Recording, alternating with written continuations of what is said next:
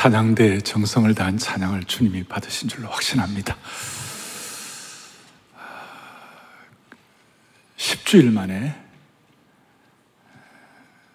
주님 안에서의 귀한 형제 자매들이 함께 이렇게 모여 예배를 드릴 수 있다는 것이 얼마나 감사한지요. 주님이 우리의 마음을 아시는 줄로 믿습니다.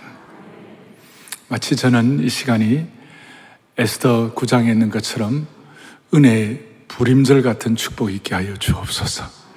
그 불임절은 쉼과 기쁨과 잔치가 넘쳤습니다. 오늘 이 자리가 21세기의 은혜의 불임절이 되게 하여 주셔서 평안과 안식과 기쁨의 잔치가 될 수 있도록 한분 한분 붙잡아 주시기를 바랍니다.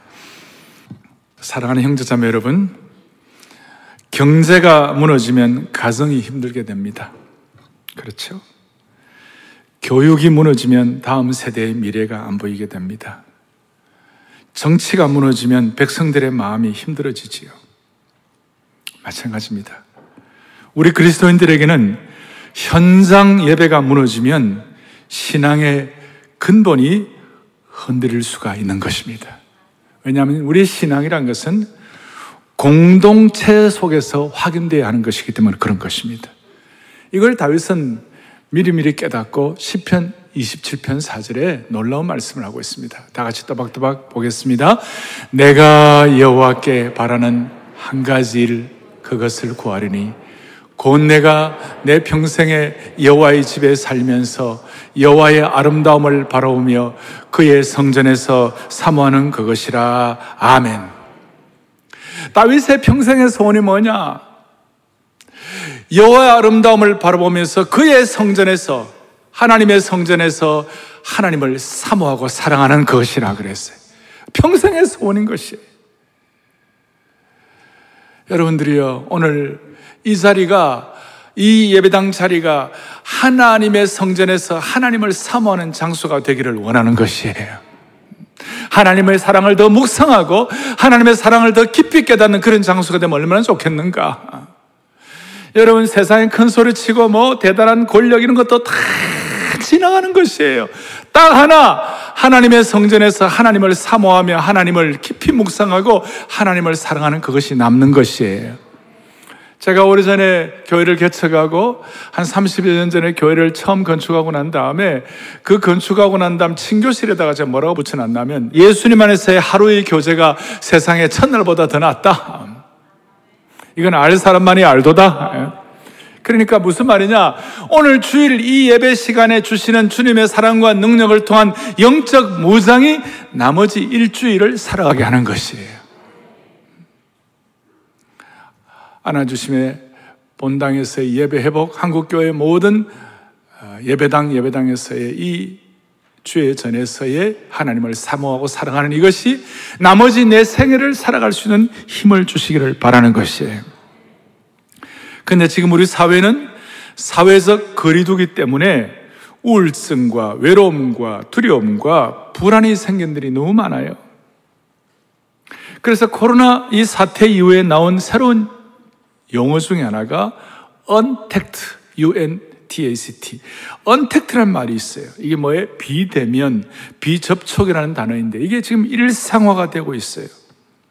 근데 오늘 우리는 이 예배를 드리면서 이 언택트 사회에서 주님의 사랑, 주님과의 어떤 영적 교제, 주님에 대한 영광, 이것이 언택트가 아니라 오늘 이 시간이 온택트, 사랑 온택트, 접촉과 주님의 사랑의 그 차원에 우리가 접목될 수 있는 그런 시간이 되기를 바라는 것이에요.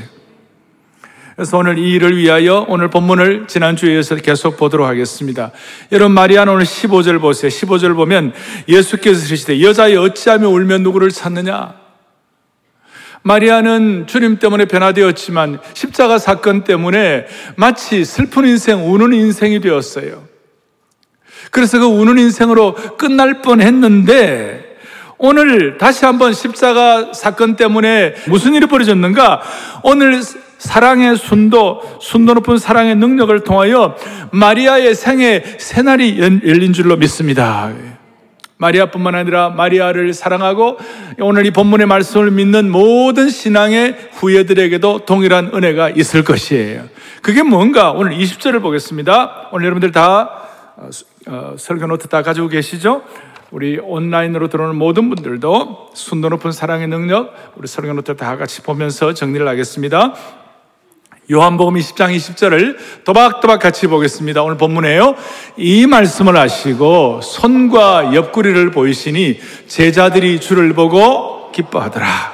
제자들이 주를 보고 뭐 한다고요? 기뻐하더라. 그러니 이렇게 말할 수 있습니다. 마리아처럼 순도 높은 사랑을 하면 주님이 기쁨을 주시는 것입니다. 주님이 기쁨을 주시는 것입니다.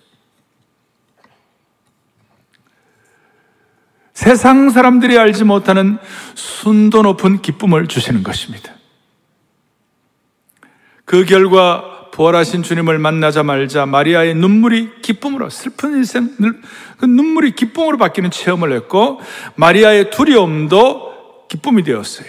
심지어 마리아뿐만 아니라 베드로와 요한 남자 제자들도 두려움의 사람에서 용기의 사람이 되었어요. 오죽하면 베드로는 아, 이 내용을 베드로 시대나 또 초대교회 성도들뿐만 아니라 이 믿음의 모든 후여들도 동일하게 누릴 수 있는 것이다. 마리아나 베드로만 기뻐해야 되는 것이 아니라 모든 하나님의 백성들이 동일하게 누려야 할 것이다. 그런 차원에서 베드로전서 1장 8절을 선포합니다. 베드로전 1장 8절을 같이 보죠. 예수를 너희가 보지 못하나 사랑하는도다. 이제도 보지 못하나 믿고 말할 수 없는 영광스러운 즐거움으로 기뻐했다. 할렐루야. 여러분, 우리는 예수님을 직접 본 사람들은 아니었어요. 초대교회 마리아나 제자들처럼 그렇게 하진 않았지만, 예수를 보지 못했지만, 1장 8절, 다시 한번, 이제도 보지 못했지만, 믿고 말할 수 없는 영광스러운 뭐로 기뻐한다고? 즐거움으로 기뻐한다. 그러니까, 주님을 향한 사랑이 있으면 그것이 뭐로 나타난다고요? 기쁨으로 나타난다. 이 기쁨이 있으니까 두려움 때문에 도망친 겁쟁이 베드로가 대담하고 용감한 사람으로 변화되었고 의심의 사람 도마가 확신의 사람이 되었고 비겁한 사람 요한이 사랑의 사도로 바뀌게 된 것이에요. 그리고 이 기쁨은 기뻐했으면 좋겠다. 의지적으로 기뻐하는 정도가 아니에요. 의지적으로 짜내는 기쁨이 아니에요. 이건 진짜 감정적으로 실제로 기쁜 것이에요. 샘솟는 기쁨 있는 것이. 그럴 수밖에 없잖아요. 사랑하는 사람들끼리 다시 못 만날 것 같은 상황에서 기적적으로 다시 만나는 환경이 되면 기쁨의 눈물의 샘이 터지는 것이에요. 무슨 말입니까? 제자들이 예수님의 십자가 사건 때는 이제는 끝났다. 예수님 다시는 못 보겠네. 이제는 언택트다. 이제 뭐 예수님 이제는 뭐 돌아가셨으니 이제 끝이네 라고 하면서 예수님의 십자가의 참혹한 광경을 목격한 그 제자들은 이제 끝났다. 예수님 다시 만나지 못할 것이다. 이렇게 생각했던 사람들이 주님 다시 만나니까 그것이 기쁨으로 승화되는 거예요. 할렐루야. 예. 여러분, 과거에 37년 전에 이산 가족 찾습니다. 라는 공중파 방송 기억하실 거예요. 가족들이 6.25 이후에 30년, 40년 떨어져 있다가 다시 만났을 때 그 기쁨의 눈물이 샘물이 138일 동안 터져 나왔어요. 어떤 단어로도 다 표현할 수 없어요. 멀리 갈 것 없어요. 코로나 바이러스로 14일간 격리되었던 분들이 혹은 또 치료 때문에 한 달, 두달 떨어져 있다가 회복이 되어서 집에 다시 돌아와가지고 가족들을 만났을 때 그 기쁨은 클 거예요. 아멘. 예? 기쁨의 눈물이 터져 나오는 것이에요. 우리가 10주 만에 이렇게 만나서 예배드리는 이 상황도 하나님이 주시는 주님 사랑에서 이 자리에 나와가지고 그 사랑 때문에 생긴 기쁨도 크신 거예요. 예? 한 걸음 더 나아가지고 우리는 2주간이나 뭐 몇 달 정도의 격리가 아니라 우리는 본래 죄인으로 태어나가지고 우리가 범한 그 죄 때문에 주님과 강제 격리된 본질상 진노의 자녀였어요. 강제 격리가 되었어요.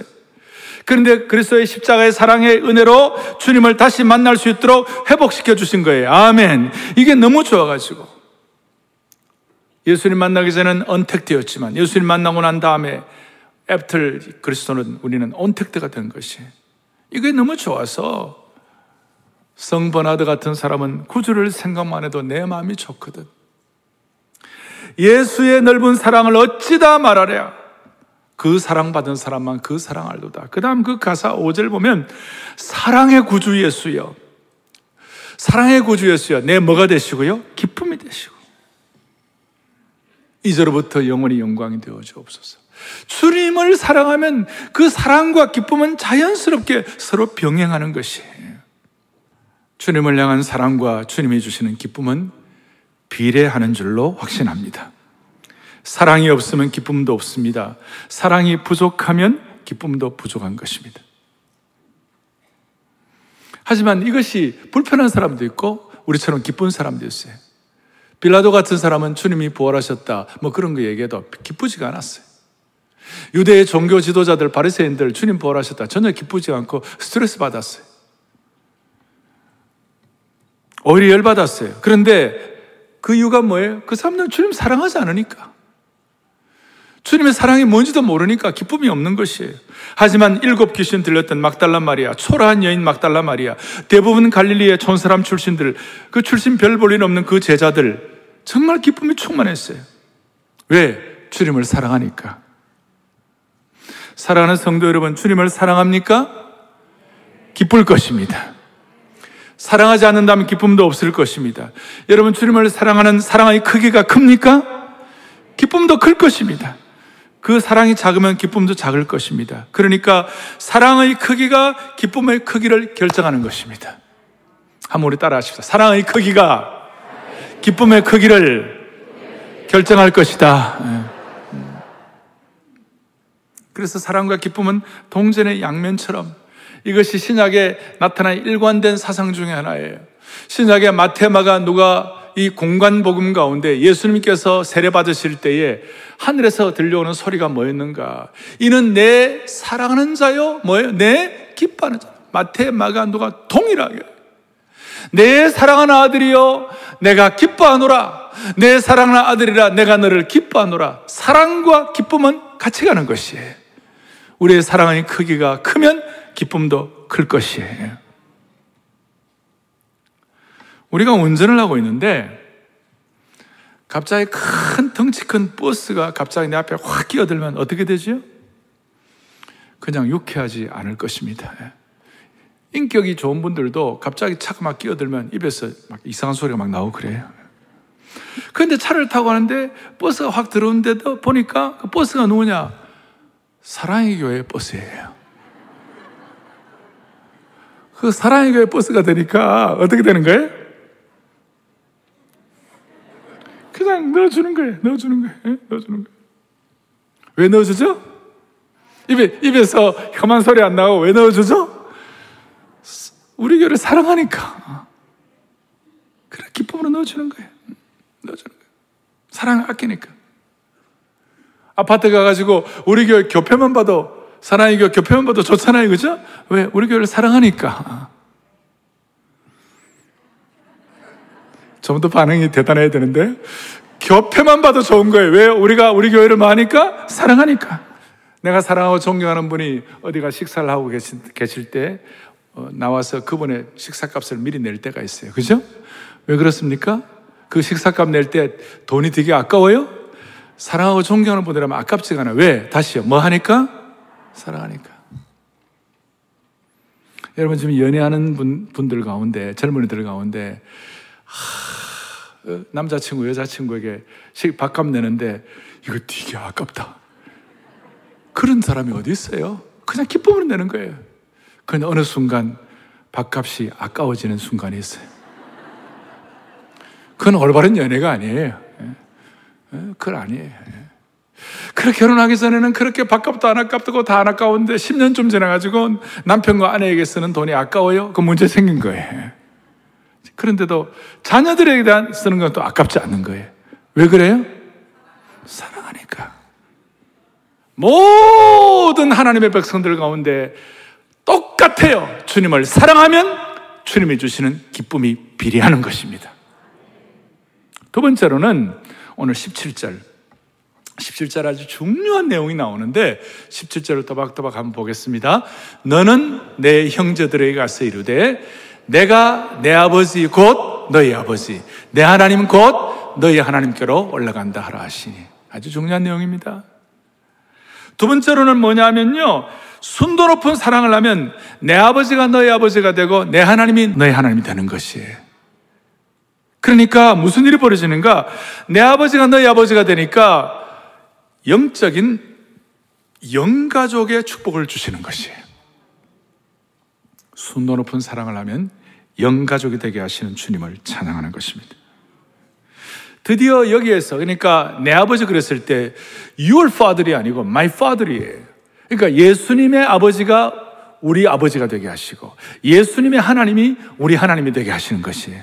무슨 뜻이에요? 예수님과 한 가족을 만들어 주셨다 그 말이에요. 여기서 뭐가 나오냐면 하나님 아버지 가운데서 무슨 얘기가 하나님 아버지 사상이 나오는 것이. 하나님 아버지 사상이 왜 이렇게 중요하냐면 세상의 어떤 종교도 하나님을 아버지라고 부르는 종교는 기독교밖에 없는 것이. 그가 뭐 대단한 심오한 또 닦는 경제에 들어가고 어떠한 뭐 대단한 경제에 올라간다 하더라도 어떤 종교도 창조주 하나님을 아버지라고 부르는 종교는 기독교밖에 없는 것이. 자기들이 믿는 신을 아버지라고 할 수가 없어요. 이 차원은 구약의 성도들도 함부로 누리지 못한 축복이에요. 독일의 복음주의 신학자 요하킴 제레미아스는 요하킴 제레미아는 아빠 아버지라고 부르는 이 사상은 히브리 문학에서도 유래를 찾을 수 없고 오직 예수 그리스도 이후 십자가와 부활 사건 이후에만 하나님을 아바 아버지라고 부를 수 있었다. 구약 시대 때 우리 하나님을 야외 하나님으로 부르죠. 여호와 하나님이라고 부르죠. 아도나이, 엘로힘 이렇게 다 불렀지만 하나님을 아바 아버지, 아빠 아버지라고는 부르지를 못했어요. 근데 우리는 예수님을 통해서만 하나님을 아빠 아버지라고 부를 수가 있는 것이에요. 그리스도의 십자가의 사랑과 그리스도의 부활의 능력을 통해서만 우리는 하나님을 아빠 아버지라고 부르는 것이에요. 하나님의 사랑을 받고 하나님을 사랑해서 이 영광스러운 하나님을 아빠 아버지라 부르시는 것은 우리에게 놀라운 특권이에요. 그래서 이 하나님을 아빠 아버지라 부를 때에 제가 늘 강조하는 대로 우리가 하나님의 자녀가 되었을 때 무슨 일이 벌어지는가? 하나님의 자녀로서 하나님 아버지를 향하여 의존과 순종의 관계를 통하여 하나님의 무한하신 자원에 참여하게 되는 것이에요. 그큰 넓디 넓은 은혜의 평원에 그 준말을 타고 달려도 끝이 보이지 않는 하나님의 무한하신 자원에 하나님의 자녀로서 참여할 수 있도록 축복해 주시는 것이에요. 여기서 우리가 중요한 거 하나 정리하겠습니다.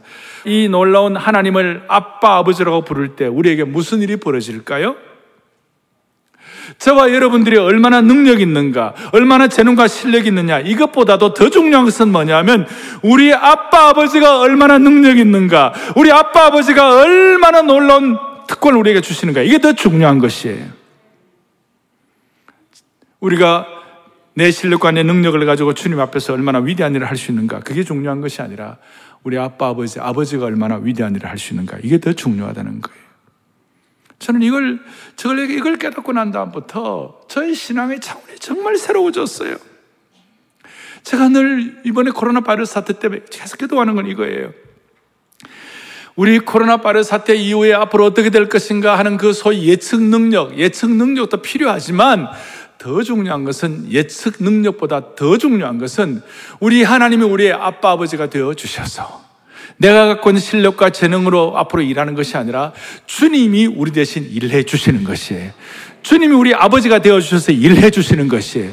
그러니까 예측 능력이 중요한 것이 아니라 아빠 아버지로 부르는 이 일을 통하여 저와 여러분들의 영적 용량과 믿음의 용량에 의하여 우리의 남은 생애가 결정되는 것입니다. 오늘 이 예배에 참여하는 모든 주의 백성들, 또 한국교회 현장 예배에 복귀한 주의 권속들, 온라인으로 들어오는 모든 주의 식구들, 모두의 마음속에 하나님이 다시 한번 강력하게 확인시켜 주시길 바랍니다. 우리의 미래는 우리가 얼마나 똑똑하냐, 재능이 있느냐, 예측을 잘하느냐에서 결정되는 것이 아니라 우리의 미래는 아빠, 아버지와 나의 관계를 통하여 하나님이 나를 통해서 얼마나 놀랍게 일하시느냐에 따라 결정이 되는 것입니다. 이것이 영적 용량에 관한 문제이고 이것이 믿음의 용량과 사랑의 용량에 관한 문제인 것이에요. 여기에서 우리가 결정되는 거 알고 우리의 마음 속에 하나님, 아빠, 아버지, 영가족, 하나님의 가족 되는 이 특권과 은혜가 평생, 평생 삶의 현장에서 지속되게 하여 주옵소서. 여러분, 바울 같은 사람은 그가 일반적으로 보아서 능력이 많은 사람이었습니다. 그는 율법으로는 흠이 없는 사람이었어요. 겉으로 볼 때 완벽한 사람이었어요. 그는 집중력과 어떤 베냐민 지파로서의 정통성을 가졌고 그는 가말리알 대학 그 당시로서는 최고 명문 대학 출신이에요. 얼마나 대단한지 몰라요. 그런데 주님과의 아빠 아버지 은혜를 받고 난 아빠 아버지 은혜를 받고 난 로마사에서 그런 표현을 하고 아빠 아버지라고 진실로 표현하고 난 다음에 자기가 가진 그 대단한 것들은 다 재능들은 다 뱃을 물려야겠어요. 다 뱃을 물리고 이제 주님이 나를 통하여 일하여 주십시오. 그럴 때 바울이 가진 재능이 아니라 바울이 하나님을 통하여 아빠 아버지와 영, 영적 가족이 된 영적 용량을 통하여 그 가슴이 넓어져 가지고 베드로도 함부로 못했던 이방 선교의 아버지가 되게 하여 주시옵시고 얼마나 강력했는지 하나님이 그와 함께 하심으로 말미암아 바울 쏟아 던진 수건만 봐도 수건에 수건만 던져도 크 죽을 자가 살아나고 하는 일들이 벌어지는 거예요. 할렐루야. 자, 17절을 다시 한 번 더 살피겠습니다. 너는 내 형제들에게 가서 이르되 my brother이라고 그랬어요. your brother이 아니라고 그랬어요. 예수님과 형제가 되는 관계가 형성되었어요. 그래서 여러분 요한복음에 보면 부활 전에는 예수님이 제자들을 표현할 때 내 양이라고 자주 했어요.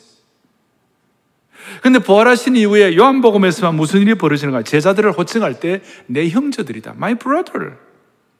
양 정도가 아니라 형제들로 리셋, 재조정을 해 주셨어요. 육신의 피를 나눈 정도가 아니라 그리스도의 보혈의 피를 나눈 모든 사람들은 주님 안에서의 형제, 영가족, brother and sister가 되는 것이에요.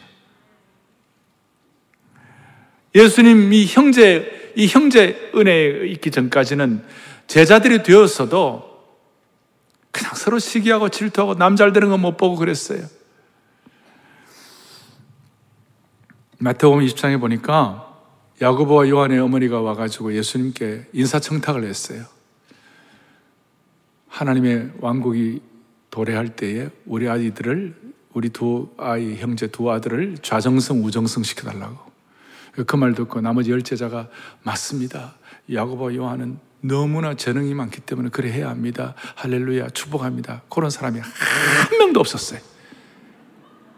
마태복음 6장에 보면 열 받아 가지고 그 보면 심히 분노하고 좌절했다 그랬어요. 심히 분이 여겼다. 예수님의 제자로 3년 동안 은혜 받았는데도 그건 안 되는 거예요. 그래서 형제 의식이 형성이 안 되는 것이. 브라들 의식이 없는 거예요.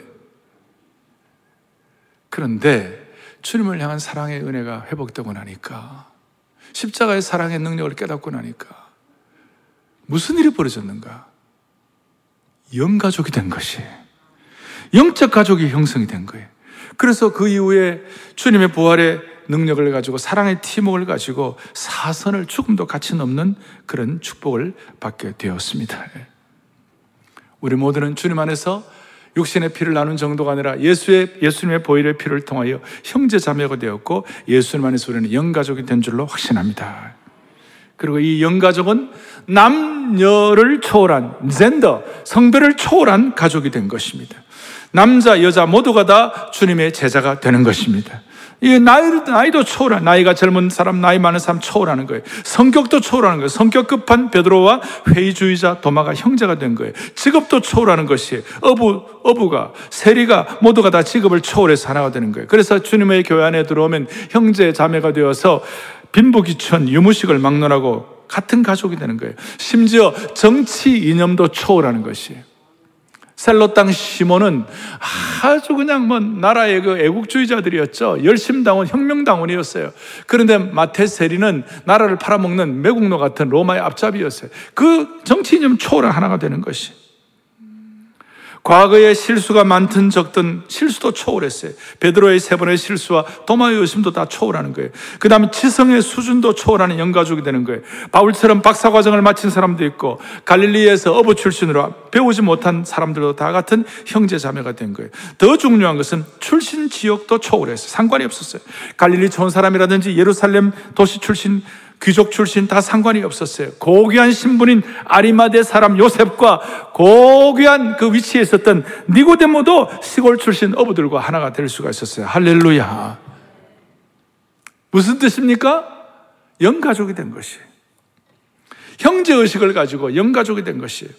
베드로는 이 은혜를 받아가지고 그 이후에 베드로서를 쓴다든지 사도행전에 설교할 때 자주 자주 베드로의 독특한 언어 습관이 뭐냐? 이 이후부터 무슨 일이 벌어? 형제들아, my brother, to my beloved brother, 주님의 사랑을 받는 형제들아. 그리고 사도 바울은 바울 신학의 특징 중에 하나가 뭐냐? brotherhood 신학, 형제 신학이었어요. 제가 노트에 다 써놓았죠? 그래서 사도 바울은 부활 이후에 이 하나님 안에서 영가족이 되고 난 다음에 형제들아 로마서 12장 1절 형제들아 내가 하나님의 모든 자비하심으로 너를 권하노니. 아주 형제들아. 고린도전서 12장 1절에도 똑같은 12장 1절인데 형제들아 형제들아.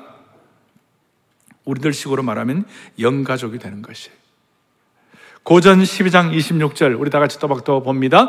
만일 한 지체가 고통을 받으면 모든 지체가 함께 고통을 받. 그 다음에 한 지체가 영광을 얻으면 모든 지체가 함께 즐거워하느니라. 아멘. 모든 지체가 함께 함께 투게더가 되는 거예요. all together. 따라서 오늘 주일 예배에 이 예배에 들어오신 여러분들, 오늘 이 예배 들어오셔가지고 하나님이 주시는 독특한 은혜와 감사와 기쁨과 영역인, 영권이 있는 줄로 믿습니다. 왜 그런지 아세요? 내가 기대하지 않았는데도 불구하고 와가지고 찬송 하나 하더라도 뭔가 마음이 달라지는 거예요. 오늘 여러분들 그 예배 시작하면서 시작하기 전에 우리 송축의 내용을 하셨죠. 어, 마음에 와닿았죠. 그죠? 우리의 마음속에 이런 간절함이 그러니까 무슨 말이냐면 한 지체가 한 지체가 영광을 받으면 한 지체가 기뻐하면 한 지체가 축복이 되면 모든 지체가 함께 즐거워하는 것이에요. 제가 오랫동안 여러분들과 함께 확신하고 기도 제목으로 삼고 집중했던 것이 무엇입니까? 이 안아주심의 본당에 들어오기만 해도 눈물이 나는 줄로 믿습니다. 안아주심의 본당에 오기만 해도 하늘의 영광과 은혜의 눈이 열리는 줄로 확신합니다. 그 이유가 뭐예요? 반드시 우리 가운데 이 예배에 들어온 분들 가운데 단 몇 명이라도 하나님의 영광을 체험하고 한 주간 동안 은혜를 받고 한 주간 동안 주님과 나만이 아는 은밀한 감탄사를 가지고 하나님의 신령한 은혜를 누리는 사람들이 반드시 있는 것이에요. 그러니까 그런 사람들이 있을 때 나머지 좀 어떻게 메마르고 한 주간 더 힘들었던 분들도 이 안에 들어오면 한 지체가 영광을 얻으면 나머지 모든 성도들이 즐거움을 받는 것이에요. 이것이 은혜의 넘침, 넘침 축복이에요. 은혜의 넘침 원리예요. 첫째, 하나님께 예배하는 자로 만들기 위하여. 또 하나는 뭐냐면, 우리 모두를 하나님의 영가족, 하나님의 영적 가족, 하나님의 가족을 만들기 위하여 주님이 우리를 붙잡아 주신 줄로 믿습니다. 그걸 위하여 우리 주님 우리를 부르시고 우리를 창조하신 것이. 제가 이제 설교 노트에다가 그래서 영가족으로 그랬을 때 사랑의 교회는 앞으로 영적 가족, 영가족이라고 그랬을 때 영가족이 의미하는 몇 가지 그 내용들을 차근차근 다시 한번 정리하겠습니다. 첫 번째, 우리는 뭐예요? 영가족이다. 영가족이란 첫 번째 뭐예요? 영적인 가족이다. 여러분, 육신의 피를 나는 형제자매도 중요하지만 그리스도의 보혈의 피를 나누는 형제자매가 영적 가족이 된 겁니다. 두 번째는 뭡니까? 영광과 고난을 함께 받는 가족이 되었습니다. 세 번째는 영원히 함께할 가족이 되는 것이고 또 영원히 함께하는 가족이 되는 것이에요. 우리가 영원을 위하여 영원을 영원을 함께 누릴 가족이 되는 것입니다. 네 번째는 뭡니까? 영원한 생명과 영, 영적인 유업을 이을 아버지로부터 함께 받아 누릴. 그러니까 영원한 생명과 영적인 기업을 함께 받아 누릴 가족이 된 것입니다.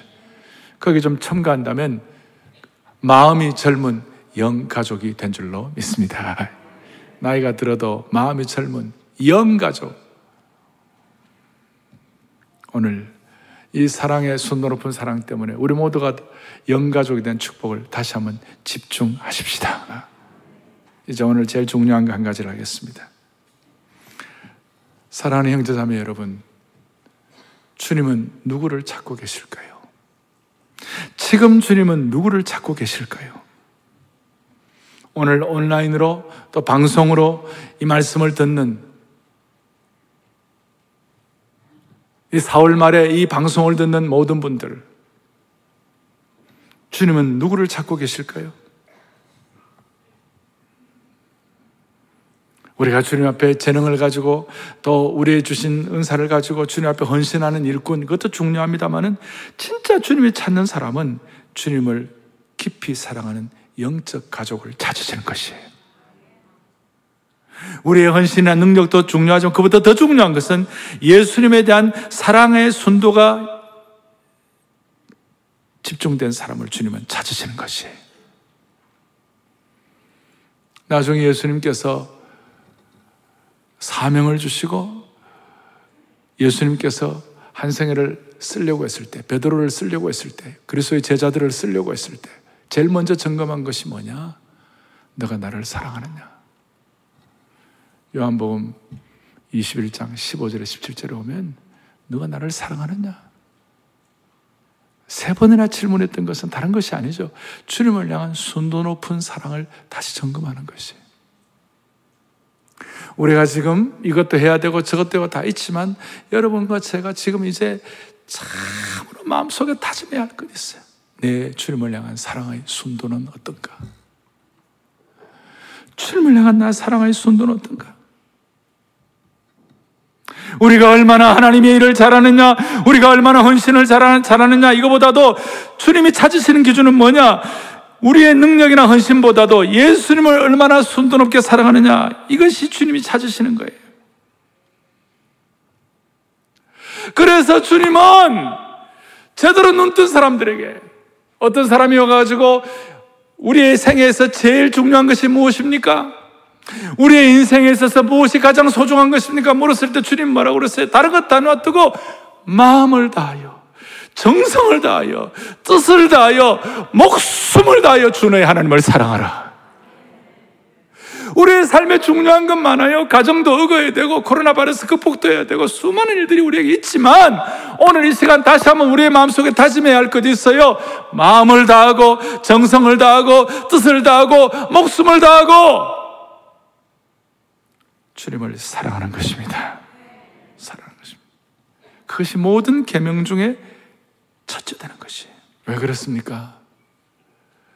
순도 높은 주님을 향한 사랑이 우선순위가 돼야만이 나머지 내 인생에 있어서 남편을 사랑하고 아내를 사랑하고 자식을 사랑하는 것이 제대로 될 수가 있기 때문에 그렇습니다.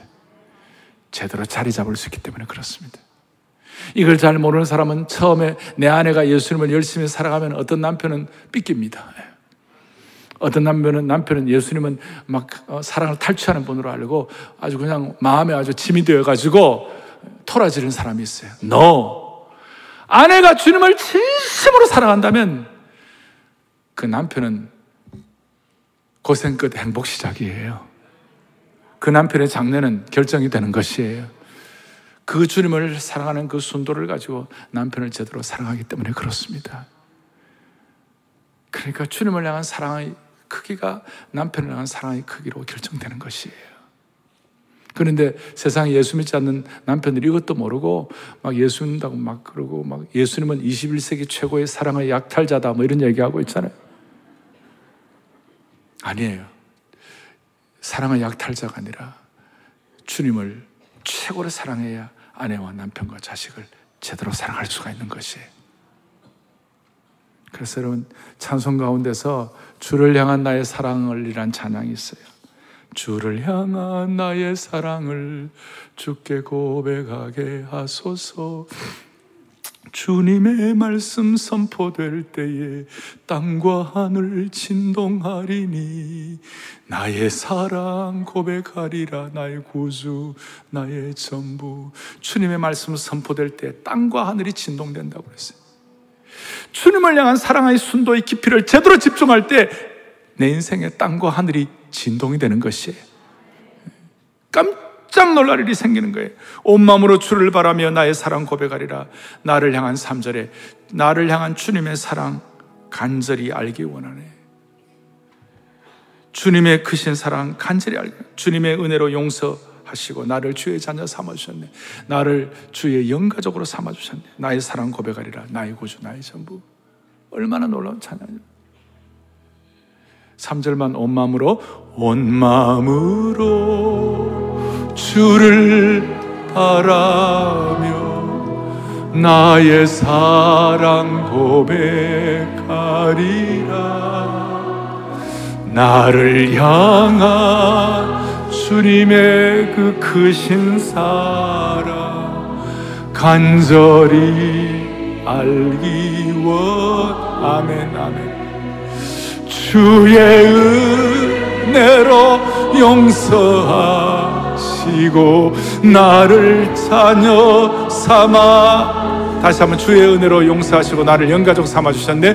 주의 은혜로 용서하시고 나를 영가족 삼아 주셨네. 한 번 더요. 주의 은혜로 주의 은혜로 용서하시고 나를 영가족 삼아 주셨네. 나의 사랑 고백하리라. 나의 구주 나의 전부. 손도 높은 주님을 향한 사랑을 회복하기를 원합니다. 근데 문제가 있어요.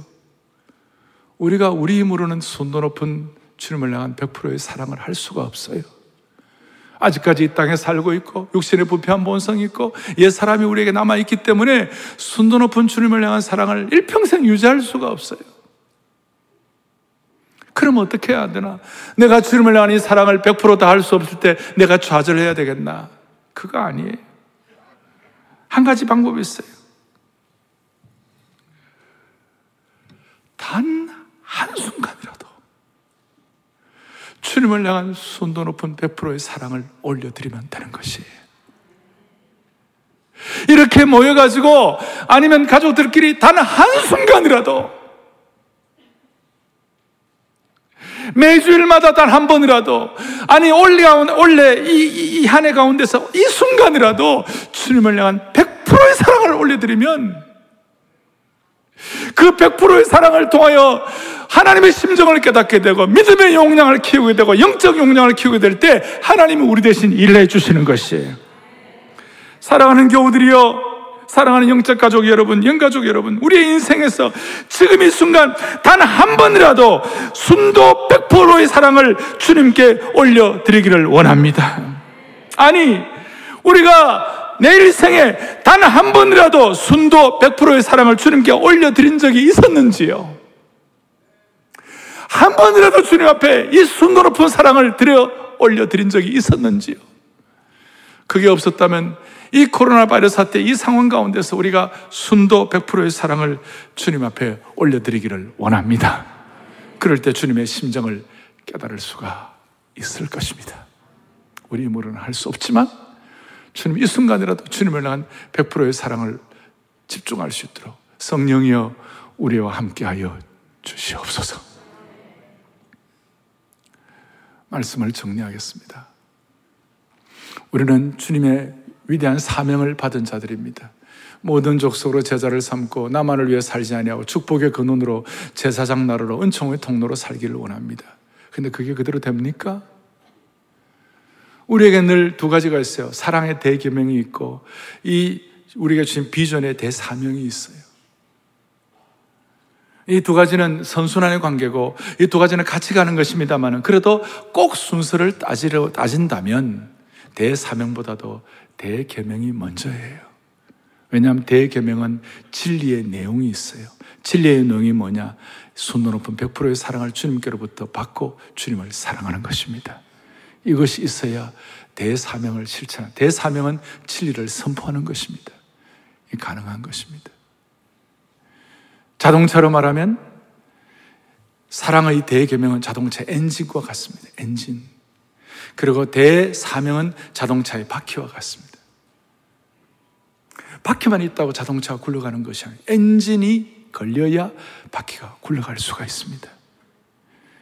사랑의 계명의 엔진을 늘 강력하게 시동시켜 사명의 바퀴가 굴러갈 수 있는 평생이 되기를 원합니다. 이 사랑의 엔진의 용량이 커지기를 바랍니다. 평소에는 잘 몰라요. 평소에는 다 잘 되는 것 같아요. 평지에서는 자동차 굴러가는 거 별로 어렵지 않아요. 그러나 험산 줄력을 만났을 때, 우리 앞에 코로나 바이러스의 산이 딱 붙이고 있을 때, 우리가 이 산을 넘어가야 합니다. 그러려면 우리 엔진의 용량이 커져야만 되는 것입니다. 주여 우리 사랑의 순도가 다시 한번 정리되게 하여 주시옵시고 이 사랑의 대계명을 실천할 수 있는 엔진의 용량이 커지고 엔진이 가동되게 하여 주시옵소서. 이 엔진의 가동을 제대로 하여 다음 주일 그리고 5월 10일 주일에는 모든 성도들이 함께 참여하여 사랑과 사명의 대 V자 회복의 반전이 일어나기를 축원합니다. 가슴에 손을 얹겠습니다. 기도하시겠습니다. 자비로우신 하나님 아버지, 오늘 말씀을 통하여 순전한 사랑과 주님의 심정을 깨닫게 하심을 진심으로 감사합니다. 그동안 한국 사회와 한국 교회가 물리적으로 사회적 거리를 두었지만 우리는 주님을 사랑하는 이 사랑의 거리가 날이 가면 갈수록 더 가까워지고 깊어지게 하여 주셔서 언택트 사회가 주님의 사랑을 통한 온택트가 되게 하여 주시옵소서. 우리 모든 영가족들 서로 서로 만날 때마다 주의 사랑으로 인하여 눈물의 샘이 터지게 하여 주시옵시고 주의 사랑 안에 사랑 눈물 contact가 일어나게 하여 주시옵소서. 내 인생에 단 한 번만이라도 순도 높은 100%의 사랑을 주님께 드림으로 말미암아 다윗처럼 평생 주님의 전에서 주님을 사모하며 사랑하며 묵상하며 깊은 은혜를 누리게 하여 주시옵소서. 우리 주 예수 그리스도를 받들어 간절히 기도 올리옵나이다. 아멘.